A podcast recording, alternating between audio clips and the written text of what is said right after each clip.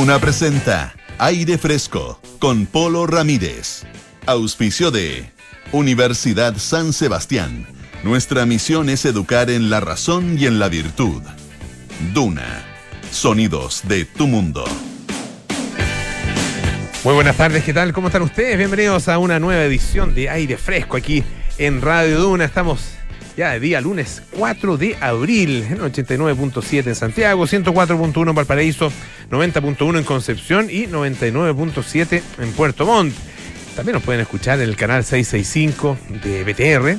Pueden bajar nuestra aplicación Radio Duna y escucharnos ahí en cualquier parte donde ustedes se encuentren. También estamos en duna.cl, ahí está toda nuestra programación, la música, los programas, los podcasts también, lo mismo que en Apple Podcasts, Spotify y las principales plataformas de podcast. Hoy eh, tenemos nuestra sección Ruta Silvestre y le vamos a dar un giro, eh, un giro académico a nuestra sección, porque vamos a conversar con eh, un eh, historiador del medio ambiente. Él es ecólogo y es historiador también. Eh, está especializado en el estudio de las relaciones humanas con los distintos ambientes en Chile. Ya trabajado en eh, la historia de los bosques, de la gestión forestal, de las transformaciones que ha tenido eh, nuestro paisaje y también, bueno, de una serie de actividades eh, industriales, eh, agrícolas también, eh, acu- de la acuicultura, no sé, acui, acui- acui- bueno, eso, de la acuicultura.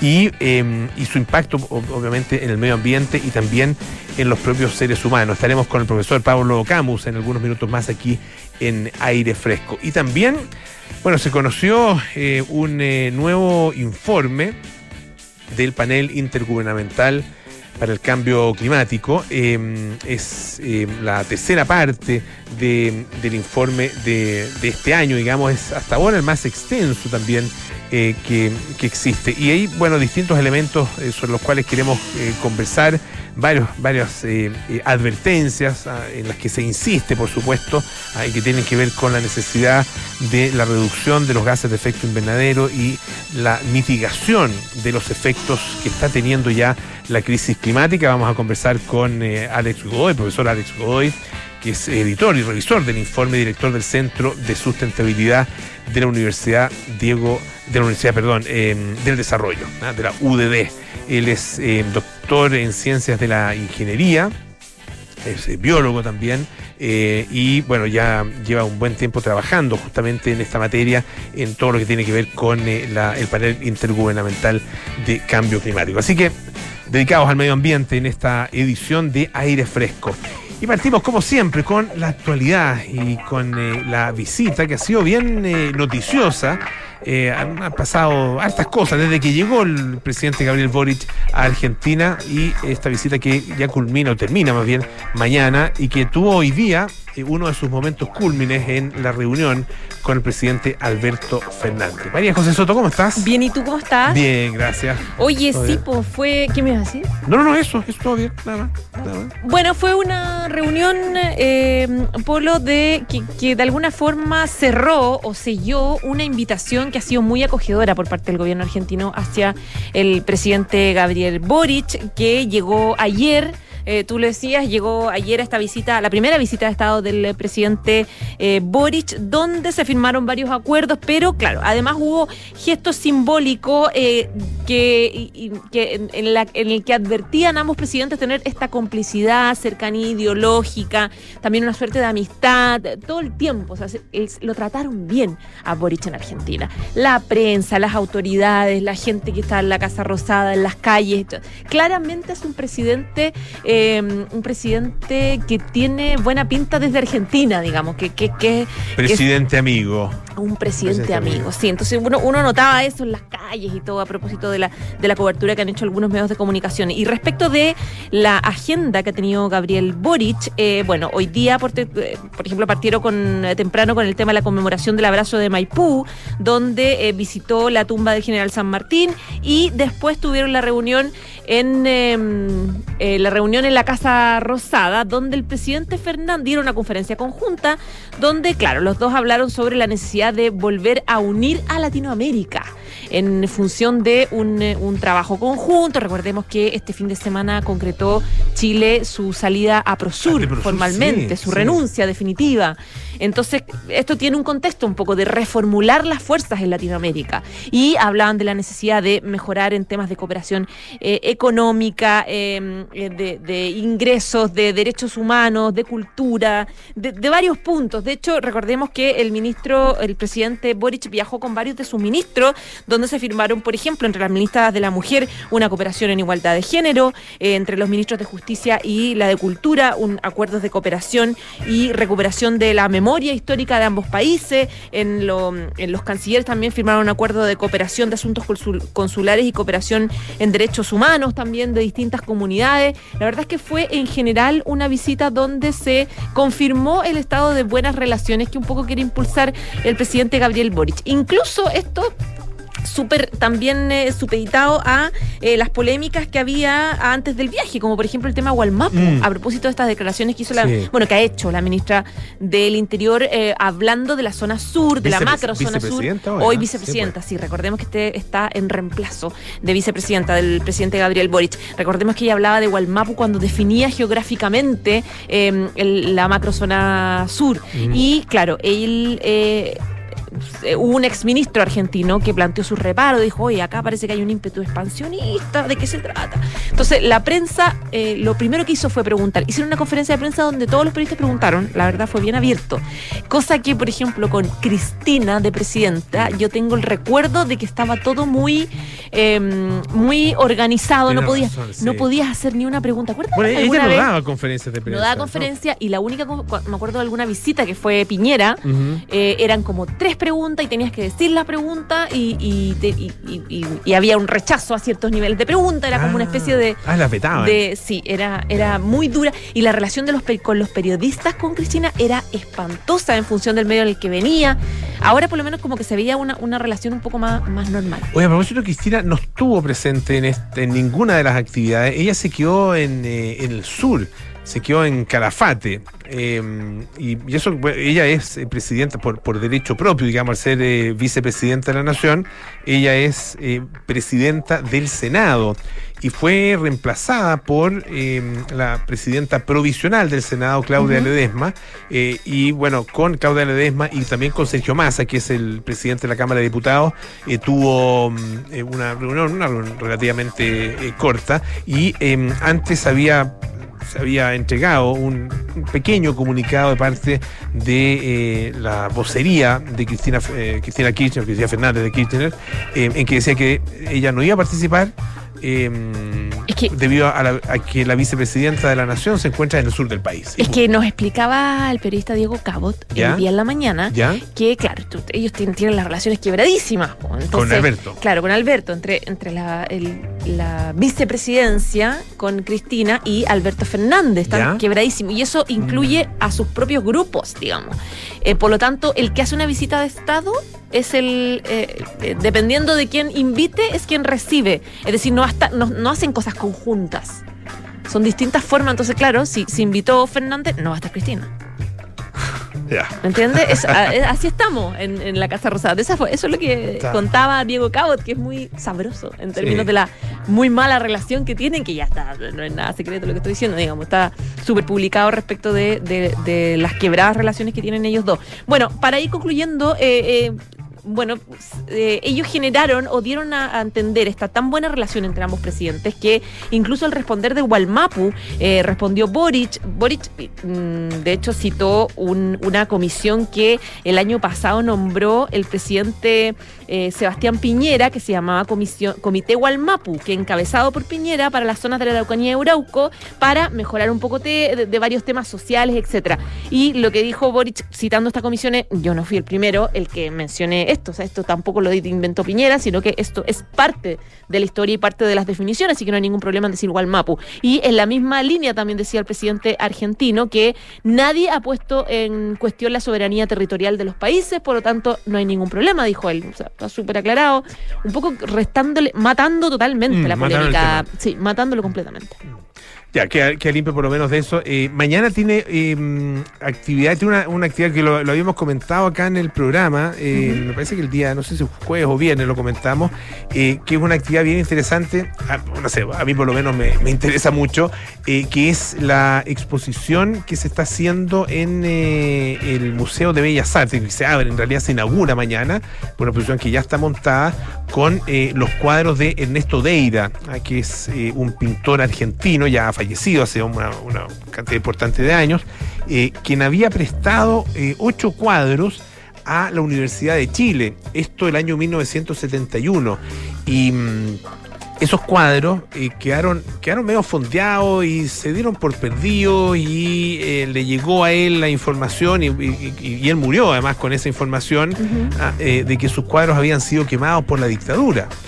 Eh, cuadros son, son muy, cuadros muy expresivos, muy, muy, muy fuertes, digamos, en términos de sus imágenes. Es un pintor importante, muy importante de, de Argentina. Bueno, eh, finalmente eh, se supo que estos cuadros estaban en manos del MAC del Museo de Arte Contemporáneo que depende de la Universidad de Chile. Y bueno, siete de esos cuadros fueron llevados de vuelta. Eh, la familia de Deira eh, regaló eh, uno de estos cuadros al MAC, así que va a quedar acá en Chile, o quedó acá en Chile. Y estos siete cuadros entonces van a ser expuestos ahí en el Museo de Bellas Artes, ah, que es un, es un museo espectacular ah, en, la ciudad de Buenos Aires. Y la inauguración, en la inauguración va a estar presente entonces el presidente Gabriel Boric. Ya, pues, un abrazo. Hasta mañana, muchas gracias. Oye, eh, a ver, hay varias cosas que. Esto lo habíamos. Aparte, en realidad lo habíamos comentado hace algunos días.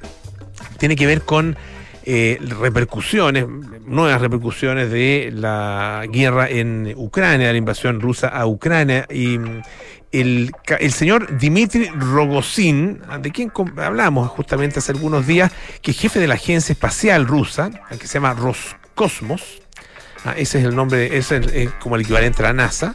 Eh, y él anunció que eh, se va a poner fin a la cooperación con el resto de los países, esto en el marco de la Estación Espacial Internacional.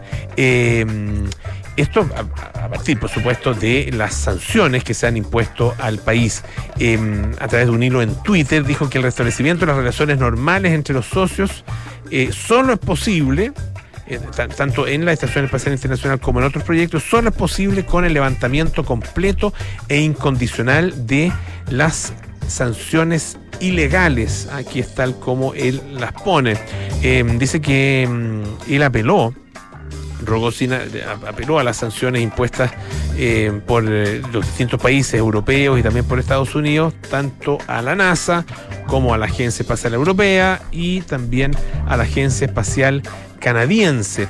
Publicó algunas imágenes eh, en las que aparece la respuesta, que parece ser la respuesta de, eh, de su agencia a cada uno de esos países. Ah, eh, se confirmó la autenticidad de estas cartas, pero no ha habido mayores comentarios de parte de las agencias involucradas. el administrador de la NASA eh, señaló lo siguiente, em, Estados Unidos sigue apoyando las cooperaciones espaciales gubernamentales internacionales, especialmente sus actividades relacionadas con el funcionamiento de la ISS, la Estación Espacial Internacional, con Rusia, Canadá, Europa y Japón.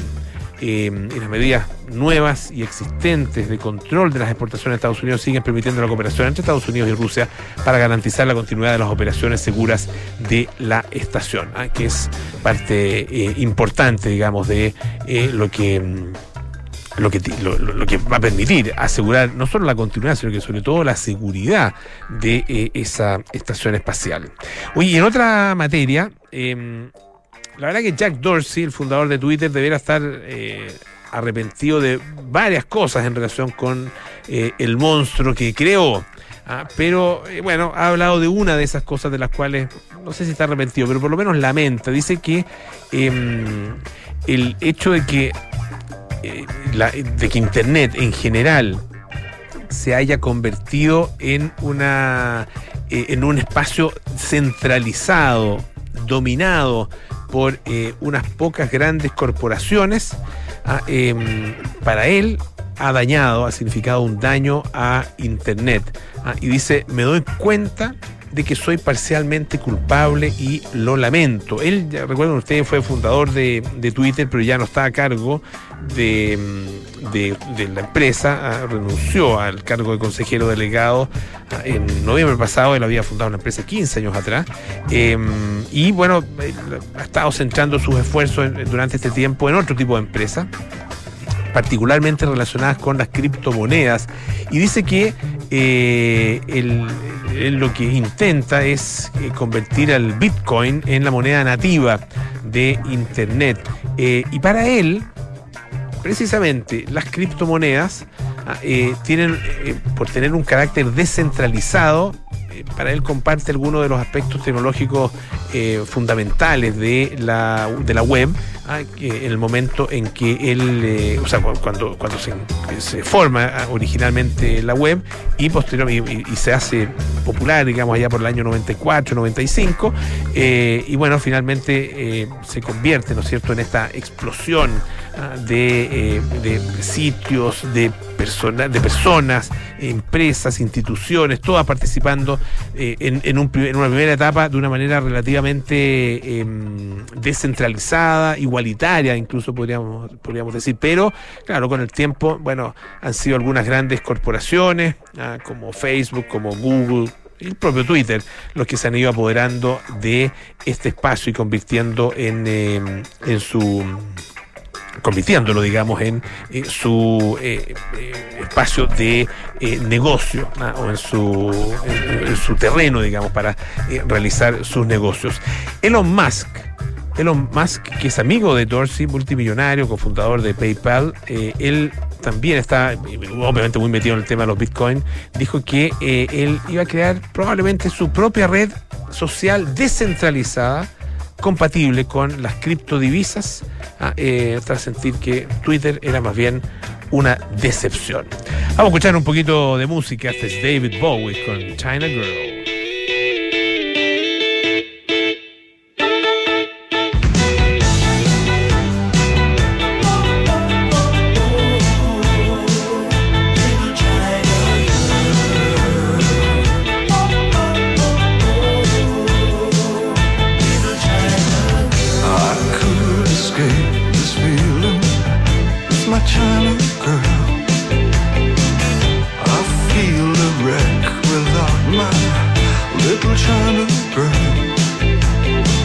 I hear her heart beating loud as thunder.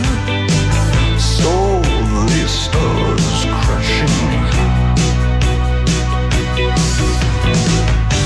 I'm a mess without my little China girl.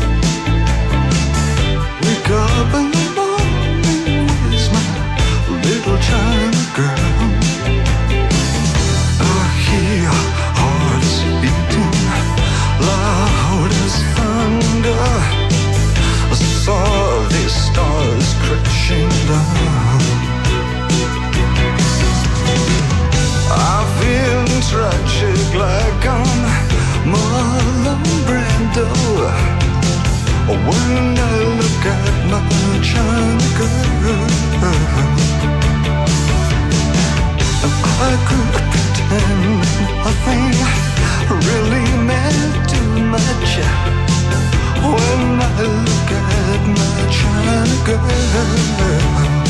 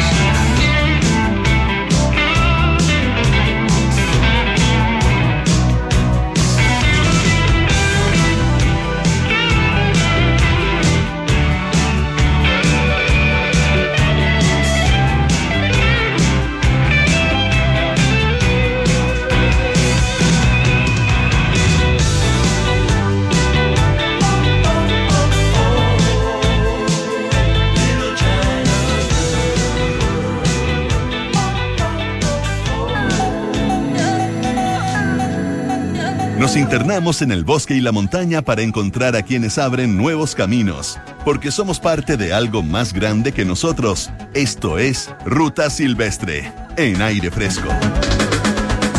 Es hora de aire, de ruta silvestre aquí en eh, aire fresco. Y vamos, yo les decía al principio del programa, vamos a darle una mirada académica a, a nuestra, nuestro paseo y nuestro recorrido habitual que tenemos en la naturaleza.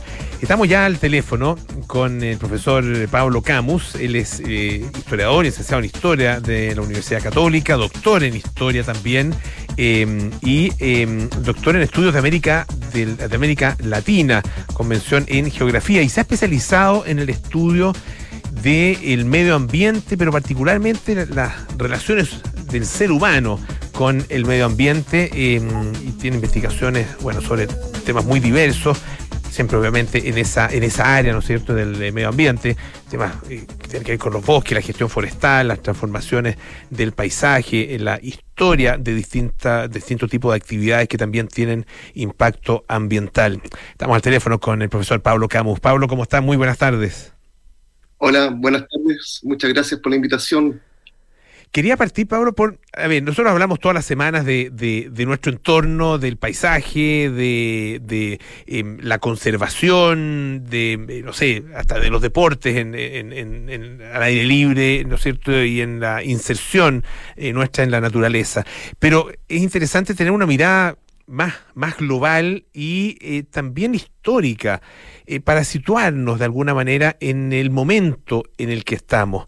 Y quería partir por por algo que sea de lo que, de lo que se ha hablado mucho en, el en los, últimos días, las últimas semanas, que tiene que ver con la sequía. Estamos cada vez más preocupados por la posibilidad de que exista eh, eh, racionamiento eh, de, de- de agua, de eventualmente de electricidad, si es que esto también se complica desde el punto de vista de la generación hidroeléctrica, etcétera. Eh, ¿cómo, ¿Cómo podemos poner esta preocupación, esta crisis dentro de una perspectiva más global en nuestro país?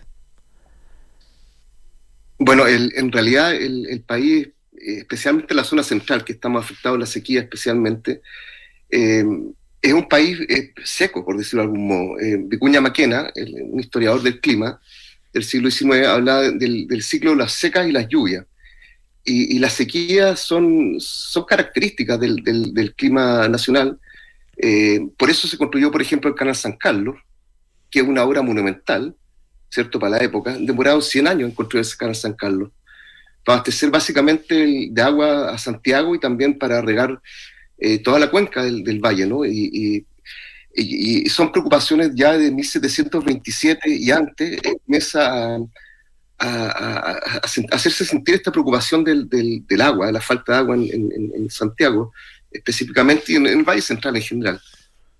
O sea, en ese sentido no es algo nuevo, pero podríamos decir que es hoy día más agudo que en otros momentos o hay registros históricos de, de periodos eh, de tan largos, digamos, como, el que hemos tenido en este, tiempo, estos 13, 14 años de sequía que llevamos. Eh, bueno, yo creo que sí, estamos en medio de una mega sequía, como hablan los científicos, ¿cierto? Como tú dices, 13, 14 años. Eh, con, con los últimos tres, de los últimos tres años han habido dos años muy, muy secos, bajo los 100 milímetros. Eh, y eso eh, no- yo creo que no había ocurrido nunca. Eh, esta- eh, porque la, la sequía eh, más importante del siglo XX, por ejemplo, que la 1924, eh, la 1968 fue un año. Y después claro, no fue tan seco, pero no fue tan lluvioso, pero, pero el momento crítico fue un año y que repercutió mucho en la, política, en la economía eh, nacional. Pero acá tenemos eh, eh, el, 2000, eh, el 2019 y el 2021 muy secos, son dos años prácticamente seguidos. Así que, eh, sin duda, la situación se ve bastante compleja. Y eso ocurre en, en toda la zona central eh, y, y se va mm, se va confirmando eh, la- el, el- el pronóstico que se, que se hizo durante mucho tiempo de eh, un avance de la desertificación en, eh, en esa zona central, eh, precisamente. A- en la actualidad uno, no sé, sobrevuela Santiago, sale, sale digamos, hacia el norte, ah, desde la capital y prácticamente desde el primer momento ya se ve un, un, pseudo desierto, no es desierto probablemente tal, pero, pero sí tiene características muy, muy, o sea, realmente muy secas eh, y que dan la impresión desde el aire por lo menos de un desierto. Sí, bueno, sin duda la- las transformaciones del paisaje del Valle Central han sido, por decirlo de algún modo, brutales, ¿no? Eh, eh, existen testimonios y uno puede inferir a través de las fuentes que, que por lo menos hasta, podríamos decir, principio del siglo XX, eh, eh, toda la zona era boscosa, de algún modo, pero no, un bosque, no pensemos en un bosque valdiviano, un bosque verde, sino que un bosque esclerófilo, con la- las especies que hay acá, ciertos espinos, eh, arrayanes, eh, boldos, pimientos, ¿cierto? Con, especies adaptadas a este clima, pero en, mucha mayor proporción, en muchísima mayor proporción que ahora, sin duda. Y eso hace un cambio, pero, pero como te digo, brutal en el paisaje y eso también se refleja en, en- en lo que tú dices, ¿no? En, en definitiva, en, lo que estamos mirando desde arriba, ¿no? Desde un, desde un avión, desde un satélite, donde prácticamente se ve eh, todo absolutamente seco, ¿no? Este, en, en- his- históricamente, este proceso, o, más bien, sobre este proceso, ¿se tenía eh, hace hasta, hace algunos años conciencia de que efectivamente, eh, estoy hablando, no sé, pensando en, en 30, 40 años atrás, eh, ¿se tenía conciencia de que estábamos efectivamente avanzando en un proceso de este tipo? Mira, es que ya lo dijo Claudio Gay, Gay en, en 1838 más o menos, y él ya planteaba cómo se está avanzando el desierto desde el norte chico hasta Santiago.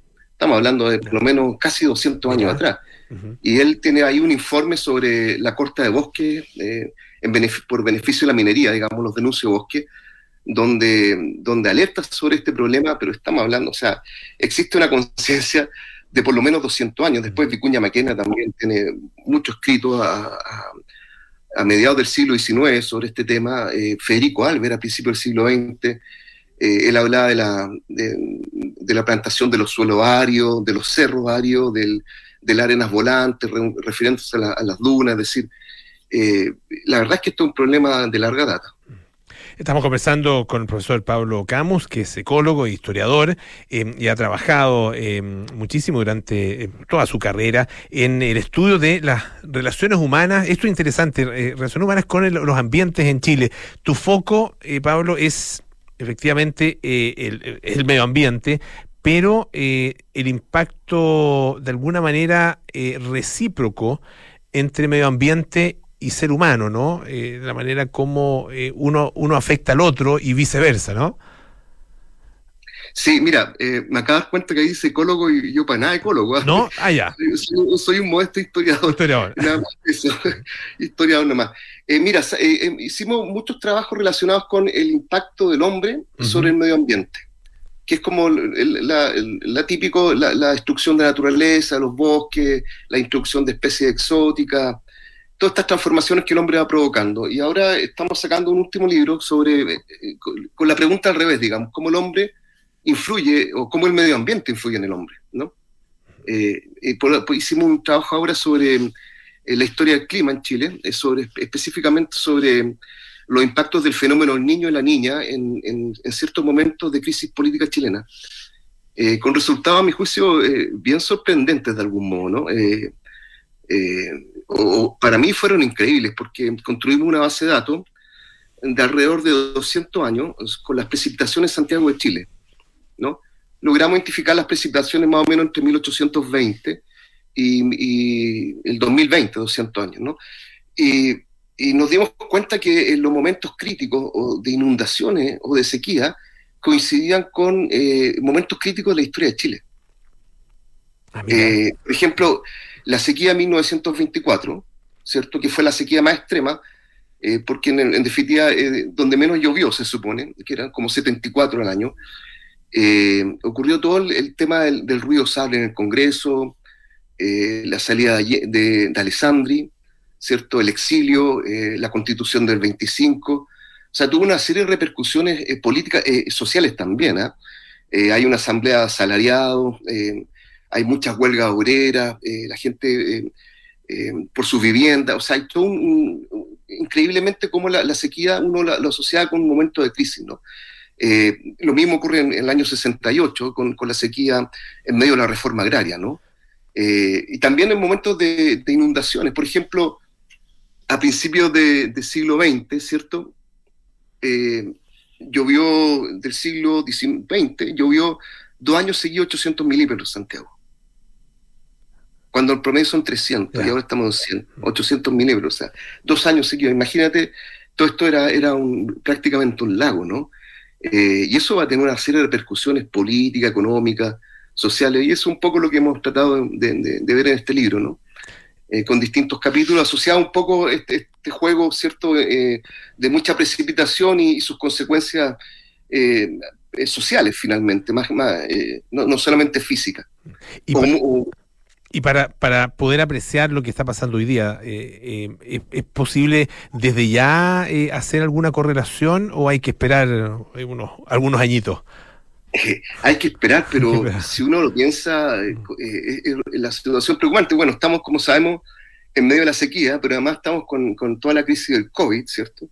Eh, hay una, una, crisis internacional, todo el tema de la inflación, que no solo de Chile, sino que eh, es, un poco más global, ¿cierto? La falta, toda una serie de cosas que están pasando increíblemente nuevamente en, en años donde, donde, donde, secos, ¿no? En, eh, que no solo el niño y la niña, en todo caso, no solo afecta a Chile, eso que quede claro y que coincide con muchas, por ejemplo, en la crisis del 82, que la, fue la crisis económica del 82, coincide con una niña muy importante, la inundación en el 82, claro. no sé si. Sí, la recuerdo, sí.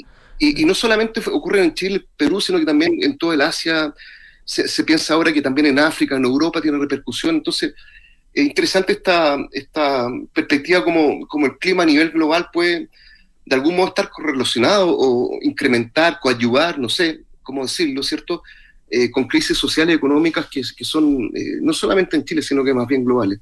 El, una última cosa, eh, en, en, el caso de la de las eh, de esta eh, sequía, esta desertificación que es tan, es tan evidente en la zona central del país, que aparte del, de, por ejemplo, el, canal San Carlos que tú mencionabas, que se ha se han tomado medidas que, que, sean realmente fundamentales y que hayan generado un, cambio porque finalmente estamos hablando de un proceso que es bastante, eh, o sea, es, es, muy amplio, ¿ah? no, es, no es abastecer una ciudad de agua, digamos, sino que es mucho más amplio que eso.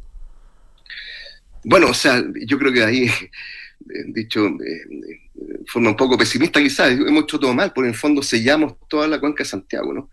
Eh, no, dejamos lugares especiales, a lo mejor las quebradas más, protegidas, eh, grandes parques que conserven un poco el, la retención del agua, etcétera eh, colectores de agua lluvia, eh, o sea, la, la, ciudad sin duda creció de una forma muy inorgánica y, que, bueno, ahora en la sequía a lo mejor no se nota tanto. Bueno, vamos a ver ahora si hay racionamiento de agua, pero cuando, cuando viene un periodo de inundaciones, eh, la cuestión se pone, se pone bien, bien compleja porque en el fondo eh, la ciudad creció inorgánicamente, ¿cierto? Sin, sin una planificación, sin la, infraestructura requerida y, eso finalmente eh, la, cuenta se paga en el momento de las inundaciones.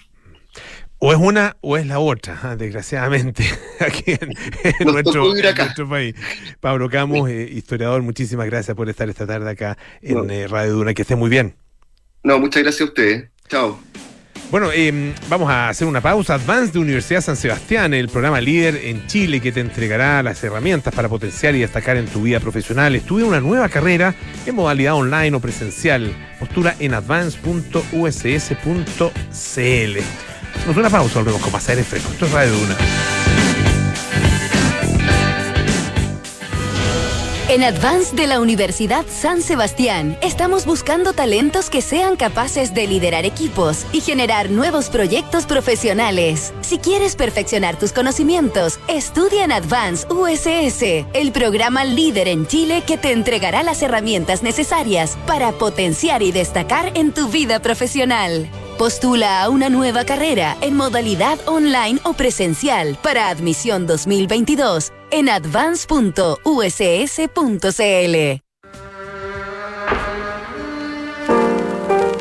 De ser el símbolo de la revolución rock and rollera que se tomó el mundo a fines de los 50, Elvis Presley terminó convertido en un ícono kitsch que a duras penas podía actuar en sus recitales. Su decadencia física, que fue de la mano con su ocaso artístico, terminó con un final esperado aunque igual de trágico. Elvis tenía que morir para que su leyenda pudiera tomar vuelo. Esta es la historia que te contaremos esta noche en Sintonía Crónica Epitafios. Elvis Presley, El crepúsculo de los dioses, en Duna, sonidos de tu mundo.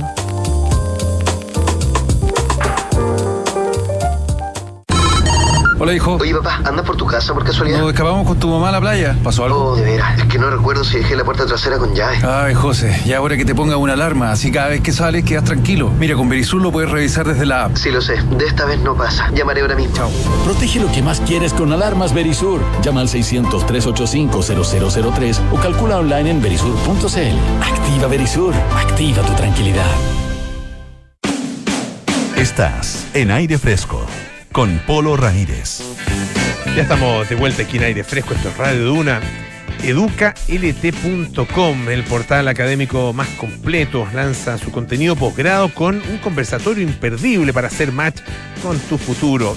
MBA su evolución en Chile y beneficios profesionales. Esto es mañana, 5 de abril, de 9 de la mañana a 10 a.m. Streaming por educalt.com y latercera.com. Bueno, ya estamos con nuestro segundo entrevistado de esta tarde. Él es eh, editor revisor del informe del panel intergubernamental sobre cambio climático de las Naciones Unidas, es académico y director del Centro de Sustentabilidad de la Universidad del Desarrollo. El profesor Alex Godoy está con nosotros. Alex, bienvenido, ¿qué tal? Hola, Polo, ¿cómo estás?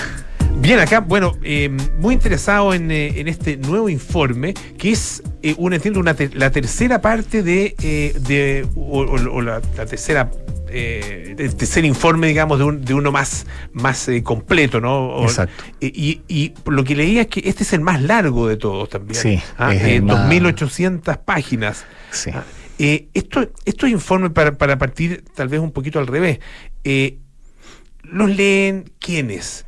Eh, ¿Tienen impacto o deben tener impacto eh, a qué niveles dentro de los países? Es una, una, una buen- buena pregunta porque, y porque esto no lo digo de, de coloquial, así como buena pregunta, sino que es muy buena pregunta porque la gente se pierde un poco. ¿ya? A ver, las Naciones Unidas tiene este cuerpo que se llama el panel inter- intergubernamental, que es independiente de Naciones Unidas, que nosotros proveemos la información de la evidencia de el estado del clima, o sea, qué cambió, que fue el primer reporte, donde participó, por ejemplo, Maiza Roja, Laura Gallardo, etcétera. Después viene cuáles son los impactos de esos cambios. O sea, si primer, primer reporte es cómo va la emisión, el segundo es cuáles son los impactos y el tercero es mitigación, qué es lo que funciona y lo que no funciona. Y para esto son seleccionados de forma regional alrededor de sobre 800 científicos, trabajando más de 280 científicos en los distintos informes de forma independiente, que nosotros revisamos la literatura científica y hacemos esto en cada uno de sus ítems. Pero cada capítulo, o sea, cada grupo de trabajo, está el 1 de ciencia física, el 2 de impacto y el 3 de, de política y mitigación, trabajamos con distintos capítulos. Y cada capítulo tiene el detalle de qué es lo que dice la ciencia hasta el día de hoy. Y cada capítulo tiene su resumen para los decisiones, para los tomadores de decisión. Entonces, por ejemplo, yo soy editor revisor del capítulo de políticas nacionales y subnacionales. Si tú, por ejemplo, eres gente, gente del gobierno o gente de empresa, tú vas y te lees las primeras hojas, el resumen. Y el resumen tú después ahondas en el capítulo final. Pero después de todos esos resúmenes hay un supra resumen, que es el global, que fue hoy día presentado a las 11 de la mañana y que es aprobado por todos los gobiernos y en un fondo con, con versión oficial de que esto es lo oficial que hay, aprobado con todas sus letras, etcétera. Entonces hay distintos niveles.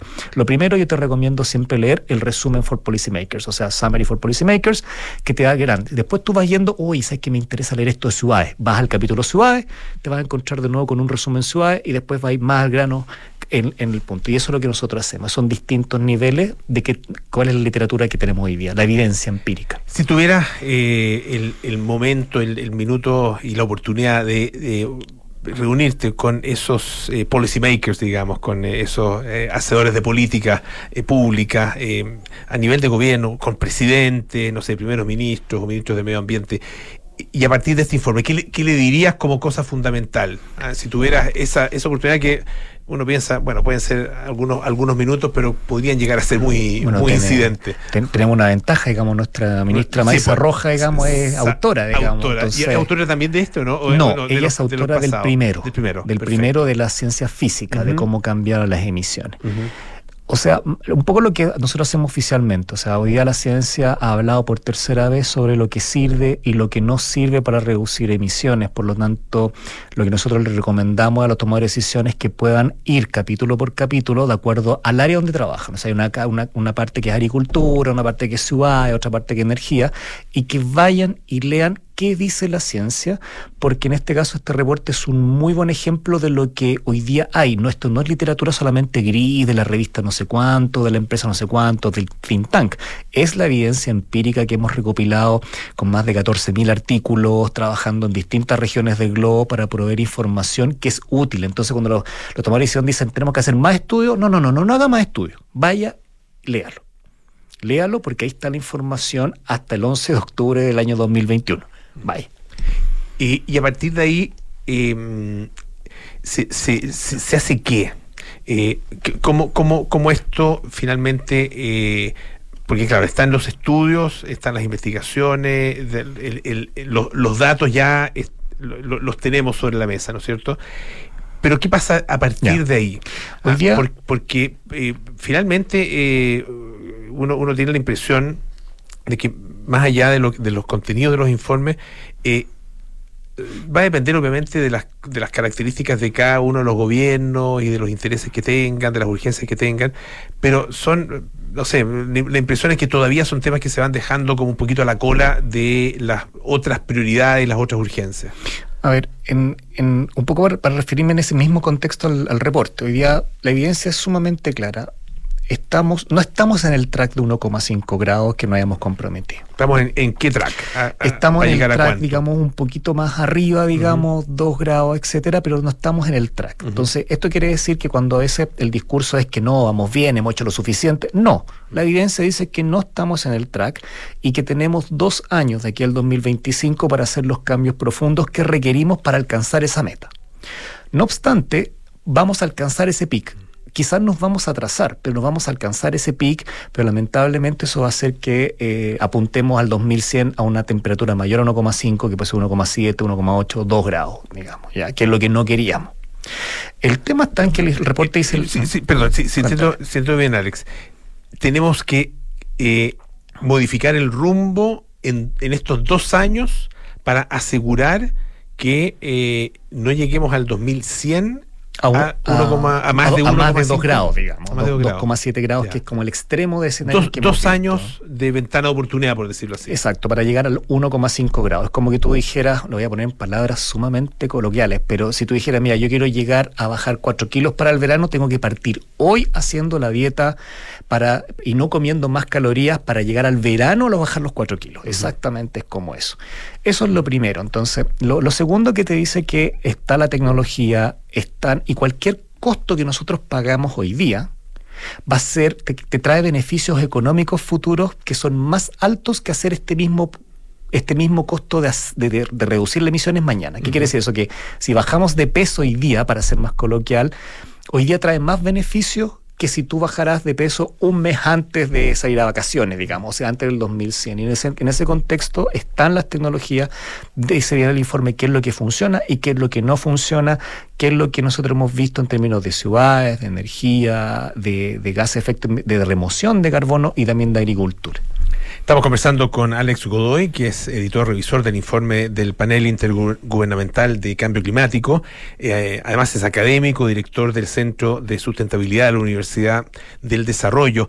Em, el, informe eh, es... porque muchas personas dicen, a ver, pero esto no está 100% demostrado, hay dudas, hay opiniones distintas de los científicos. ¿Qué tan eh, categórico y absoluto eh, se puede ser considerado un informe en términos de eh, la evidencia definitiva, digamos, a- No, en relación con, eh, eso es un- con, eh, con la eh, crisis la, climática? la- la evidencia ya insoslayable. O sea, en los tres reportes, este es el sexto informe de medición después de cinco informes donde yo te podría decir 1990, cuando se empezó a recuperar la literatura, ahí empezamos a ver esto un poco como, pero ya el sexto informe ya no hay duda de que hoy día el calentamiento global y el cambio climático está siendo conducido principalmente por acción antrópica, que en el fondo es somos nosotros. O sea, no hay, no hay, digamos, la evidencia es contundente al respecto y cualquiera que la quiera poner en duda simplemente está tapando el sol con un dedo, digamos. Y esto está en tres reportes que han sido trabajos ya exhaustivos. Hay la cantidad de artículos polo es como es como cuando tú hablas de la evidencia de las vacunas. O sea, es tan evidente que ponerlo en duda tiene, responde más al campo de las creencias que al campo de la vida. Tierraplanismo puro, digamos. Exacto, o sea, no, no tiene ningún sentido, digamos. Eh, y, y por lo mismo, eh, los, o sea, ya no, no, no, no, debiera haber, en el caso de nosotros, de, de nuestras últimas elecciones, tuvimos eh, un candidato, ¿no es cierto?, que tuvo un pequeño asomo a, a poner en duda esta, esta evidencia, eh, pero ya no debiera haber no, no debe haber dudas a nivel eh, internacional desde el punto de vista de la, de los tomadores de decisiones. Eh, pero es muy importante también la opinión pública. Ah, eh, y de- ¿cómo, ves tú justamente la opinión pública en relación con esta esta realidad qué tan eh, convencido ves tú a la gente eh, de, de que por un lado est- estamos en un, en un, en un muy mal camino eh, y, y hay que hacer hay, hay que hacer enmiendas profundas para poder y, y enmiendas eh, lo, lo- lo pregunto porque esas porque muchas veces pueden doler aunque aunque el beneficio sea eh, mayor eh, en el largo plazo o el mediano plazo pero pero pueden, pueden costar digamos. Fíjate que es bien, bien interesante porque hay un capítulo de eso que tiene que ver con el comportamiento de las personas. Fíjate que la actitud, la evidencia muestra que la actitud y la percepción del cambio climático la gente cree en eso, pero hay un problema entre lo que la gente cree y el comportamiento, que no tiene que ver con que la gente sea irresponsable, tiene que ver con entender el, impacto que tienen nuestras acciones. Entonces eso lo dice el capítulo. Entonces, por ejemplo, la gente cada vez ha cambiado, también producto del COVID y otra, ha cambiado, por ejemplo, sus estilos de vida. Y hemos visto que el estilo de vida de caminar, te lo dice el reporte, y de usar la bicicleta cada vez más frecuente, como también al tema de reducir el consumo en términos de estilos de vida y obviamente la- al tema de desecho y de ir cambiando la dieta. Entonces se están viendo tendencias de cambio de comportamiento, pero que por sí solas no son lo suficiente, sino que tienen que ser apalancadas con políticas que permitan crear paquetes de política pa- para el fomento de eso. Te lo explico con una cosa súper simple. Por ejemplo, hoy día la gente se está yendo a trabajar afuera, el teletrabajo, está viajando menos y eso hace que se reduzcan las emisiones. Pero esa gente que hoy día utiliza la bicicleta, que utiliza el- la caminata, que lo dice el reporte, tiene que ser apalancado con políticas que son, por ejemplo, fomento de transporte público y a que puedan, por ejemplo, circular en eso. Entonces, el cambio de vida no es lo suficiente, sino apalancado con políticas de desarrollo de ciudad, de transporte público, que son las necesarias para reducir emisiones. Ahora, eh, esto tiene costos económicos también, pero tiene beneficios económicos. Eh, ¿cómo, cómo, cómo se, eh, eh, cómo, cómo se compensa uno con el otro, digamos? Eh, y, particularmente en, en, en, un plazo cercano, lo más cercano posible, porque mirar demasiado futuro de repente no... El, el reporte no es sumamente claro. Si nosotros hacemos. hoy- hoy la pregunta es: ¿cuánto sale esto? La típica pregunta. La- esto Claro. sale hoy día, por ejemplo, en promedio, el reporte lo dice, a reducir una tonelada de carbono, o sea, un mil kilos de carbono equivalente cuestan en promedio 100 dólares, bastante, digamos, estamos hablando de 80 mil pesos. Pero anecdóticamente, más, más, más del 50% de las acciones para reducir cuestan 20 dólares. O sea, todavía estamos en un, en un, en un cualquier acción hoy día tomada es mucho más barato que tomarla más futuro. Eso es lo primero. Si nosotros reducimos las emisiones hoy día en términos de alcanzar 1,5, significa que nos podría costar a nivel global entre el 1 2% del PIB. 1% del PIB, pero los beneficios económicos futuros, Polo, que tienen que ver con impacto del cambio climático, son mucho mayores. Si nosotros lo atrasamos, por ejemplo, 10, 20 años, esto podría costarlo a nivel global 4 a 6% del PIB global y obviamente a nivel individual de los países va a ser diferencial. Van a haber países que van a tener mucho más costos que otros. Entonces, ¿qué lo, en simple, si hacemos la inversión hoy día de tomar las políticas correctas para poder llegar al 2100 a 1,5, los beneficios económicos superan con crece el costo de 1 o 2 puntos del GDP global.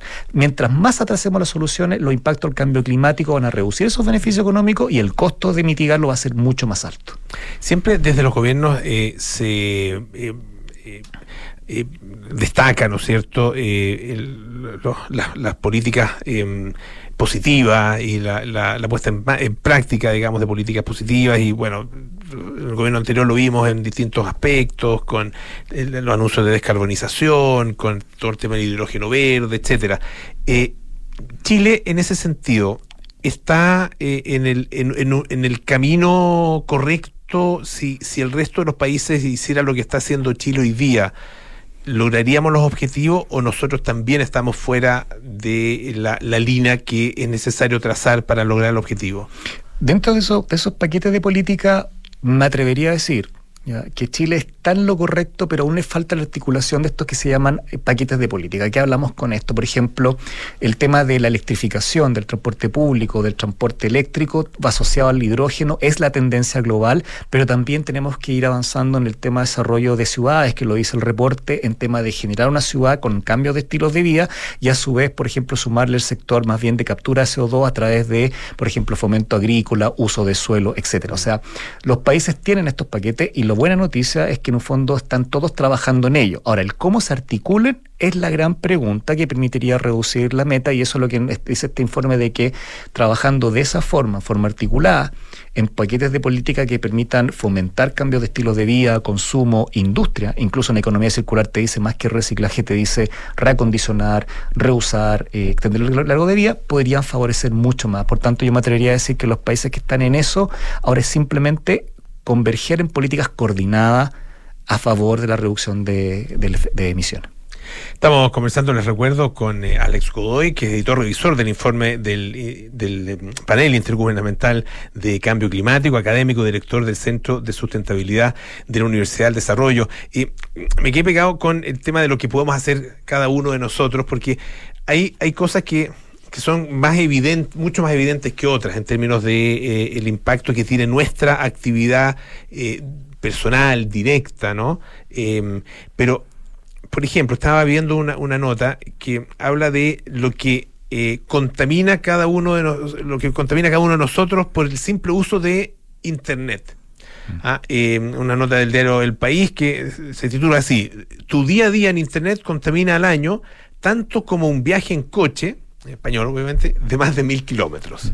Ah, eh, entonces son de alguna manera con- eh, es un- impacto invisible ah, para, para nosotros, pero es, es finalmente muy, muy sustancial ah, porque eh, son actividades que realizamos permanentemente todos los días y prácticamente toda la población. Imperceptibles para la gente. digamos. Completamente imperceptible, claro. En ese, en ese caso, por En, en ejemplo, términos del impacto eh, eh, medioambiental que tiene. Mira, en el- la evidencia del reporte te- nos dice que el- lo- lo- lo- los quintiles más ricos son responsables del 40% de las emisiones en términos del consumo.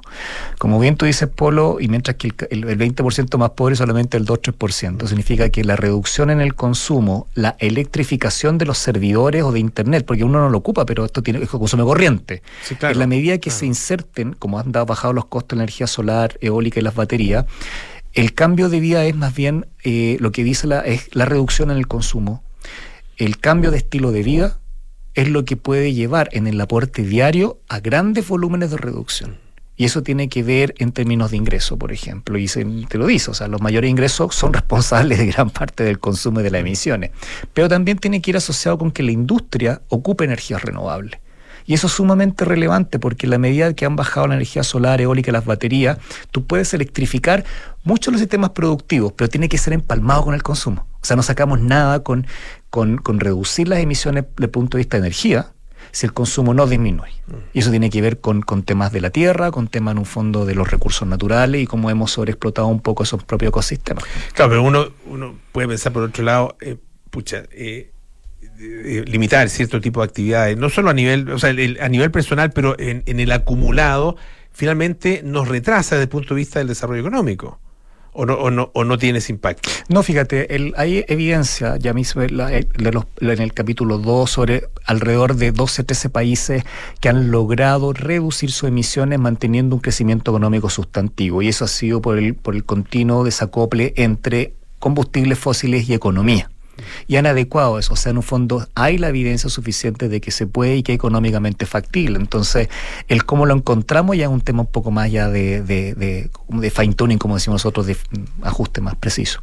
Le queremos agradecer muchísimo a Alex Godoy, editor revisor del informe del panel intergubernamental de cambio climático, académico, director del Centro de Sustentabilidad de la Universidad del Desarrollo. Gracias, Alex, por estar esta tarde Gracias a aquí en ti, Pablo. Duna. Saludos a todos. Ya nos vamos, viene cartas notables con Bárbara Espejo, luego nada personal con con Josefina Ríos y Matías del Río a las 8, Terapia Chilensis con María José Ochea, Arturo Fontaine y Andrés Benítez y Sintonía Crónica Epitafios. Cierra nuestros programas con Pablo Espejo, obviamente, y Rodrigo Santa María. Hoy Elvis Presley. Nosotros nos juntamos mañana a las 6 de la tarde para más aire fresco. Estén bien, chao.